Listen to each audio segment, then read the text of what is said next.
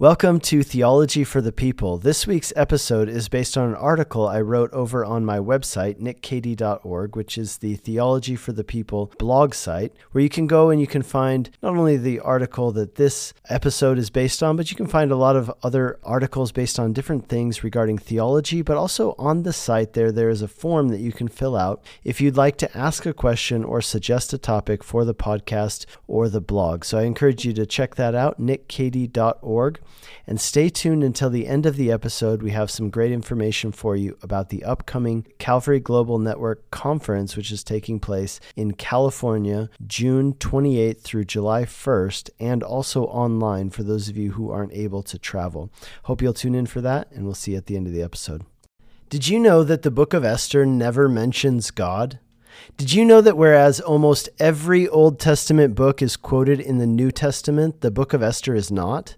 Did you know that the Dead Sea Scrolls contained copies of every Old Testament book except the book of Esther? The book of Esther tells the story of a Jewish girl in Persia who becomes queen and uses her position to save the Jewish people from an attempted genocide. This story is the basis for the Jewish holiday of Purim, a holiday which is not prescribed in the law of Moses.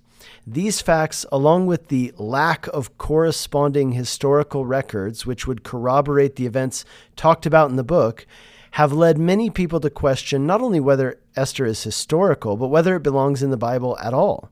Martin Luther, for example, criticized the book of Esther, accusing it of being too aggressively nationalistic and containing no gospel content. It isn't only Christians who are divided over the book of Esther. Jewish congregations are also divided over whether Esther is a true story or a fable and whether it belongs in the canon of Scripture. For example, the Orthodox Union denomination of Judaism considers Esther historical and canonical, whereas the True Assembly or the Assembly of True Israel, another Jewish denomination, they consider it neither historical nor canonical. So let's consider the relevant questions. First of all, is Esther historical?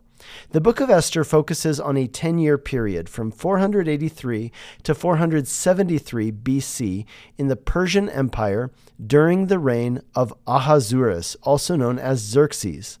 The book contains several historical, chronological, and cultural details which would lead us to believe that it is intended to be read as actual history rather than as a parable. As in the case of Jonah, specific historical and geographical details are characteristic of historical narratives, not of allegorical stories like the Good Samaritan or the prodigal son. In Esther chapter 1, verse 1, we read an accurate description of the extent of Xerxes' empire. In chapter 1, verse 2, we read about the location of the seat of the Persian government. And in chapter 1, verses 3 and 4, we read that in the third year of his reign, Xerxes gave a banquet for all his officials and servants, including the army of Persia and Media. The reason this is important is that it coincides with the accounts of the historian Herodotus, which tell us that Xerxes' second invasion of Greece took place from 480 to 479 BC, which means that this great gathering mentioned in Esther chapter 1 verses 3 and 4, which verse 4 says lasted for 180 days, is likely describing the preparation for that military invasion of Greece. According to Herodotus, Xerxes began his return to Persia after his defeat by the Greek navy at Salamis at the end of 480 BC. The dismissal of Queen Vashti, described in Esther chapter 1, would correspond to this timeline, having happened just before Xerxes' departure to Greece, and his encounter with Esther would have happened just after his return. Herodotus claims that Xerxes sought consolation in his harem after his defeat at Salamis, which corresponds with what the book of Esther describes and the time when Esther would have become queen. Despite the clear historical setting, no outside sources exist which tell us about Esther becoming queen or about the killing of 75,000 Persians. However, it seems that the author's intent is to relay historical events. And while corroborating sources don't exist, the same is also true of other historical accounts, including those of Herodotus. Thus, there doesn't seem to be any evidence which would lead us to believe that Esther is not a historical account. And where historical accounts from this period do exist, they line up with the historical, cultural, and geographical details that Esther gives. The next question we could ask is why is Esther in the Bible if it doesn't mention God? Esther was recognized as scripture by the Jews before the time of Christ. Josephus, the Jewish historian, says that the Jewish scriptures were written from the time of Moses until Artaxerxes. Therefore, Josephus understood Esther to be the last book to be written in the Jewish canon. In the Christian church, Esther was listed among the books of the Old Testament canon at the Council of Carthage in 397 AD, but it was widely accepted by Christians as being canonical long before that because of its inclusion in the Jewish Old Testament canon. Although God is not named in the book of Esther, God is certainly not absent from the story. Just like in the story of Joseph, Esther is a story which highlights the providence, or rather the invisible hand of God, at work in the world, ordering and ordaining events to happen according to his divine plan. Many scholars believe that the absence of the word God from Esther was not a mistake, but was actually an intentional literary device aimed at focusing attention on the importance of human initiative and divine providence. The sheer number of coincidences in the book of Esther beg the reader to take notice of the invisible hand of God at work to bring about salvation and justice. The next question is Does Esther contain any gospel content?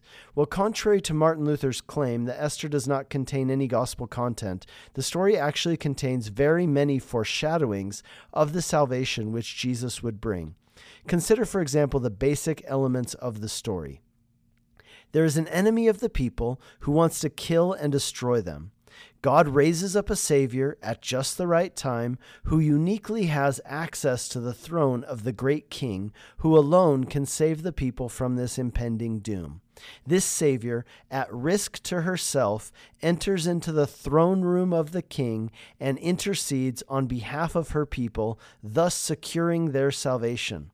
The evildoers, who throughout the story seem to be acting unencumbered, they now receive the pronouncement of judgment from the king. Furthermore, we see how the evil Haman desired to be treated as royalty, even though he was not. In this, we have a contrast with the one who was indeed royalty, but who set aside his privileges in order to become a servant so that he might save us. Of course, I'm speaking about Jesus and referring to Philippians chapter 2, verses 3 through 11, and Matthew 20, verse 28. Finally, we see in Esther an example of God's faithfulness to his covenant people. So, in conclusion, because of the scarcity of historical accounts and the lack of thoroughness of those which do exist, it would be unwise for us to assume that this story is not historical just because we have not yet found other accounts which corroborate certain aspects of the story.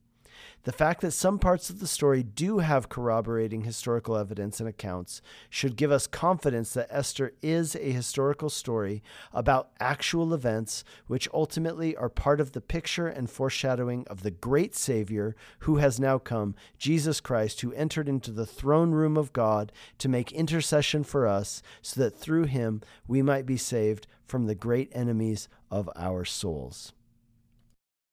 The theme of the 2021 CGN International Conference is The Way of Jesus. This past year has presented challenges that transcend society and culture, but it didn't change the mission of God to rescue his alienated creation via the person and work of Jesus Christ. As we press into the way of Jesus, we want to approach culture the way that Jesus did. Concepts like human dignity, justice, wisdom, and power are at the forefront of conversations in our culture like never before. Our are we understanding and engaging in this dialogue from a worldly definition of these ideas, or do we operate according to the model, message, and method that Jesus gave us in the Gospels? Joining us this year as we dialogue about the way of Jesus are Gavin Ortlund, author and missiologist Alan Hirsch, John Jenkins, pastor of First Baptist Church in Glenarden, Maryland, author and YouTube host Becket Cook, missionary and Bible college director Pam Markey, and many more. Sessions will feature live dialogues and Q&As with the speakers, and our interactive in-person and online specialized training tracks focus on various aspects of ministry leadership, including the posture of the church in an age of hate, the way of Jesus in a sexually broken culture, spiritual health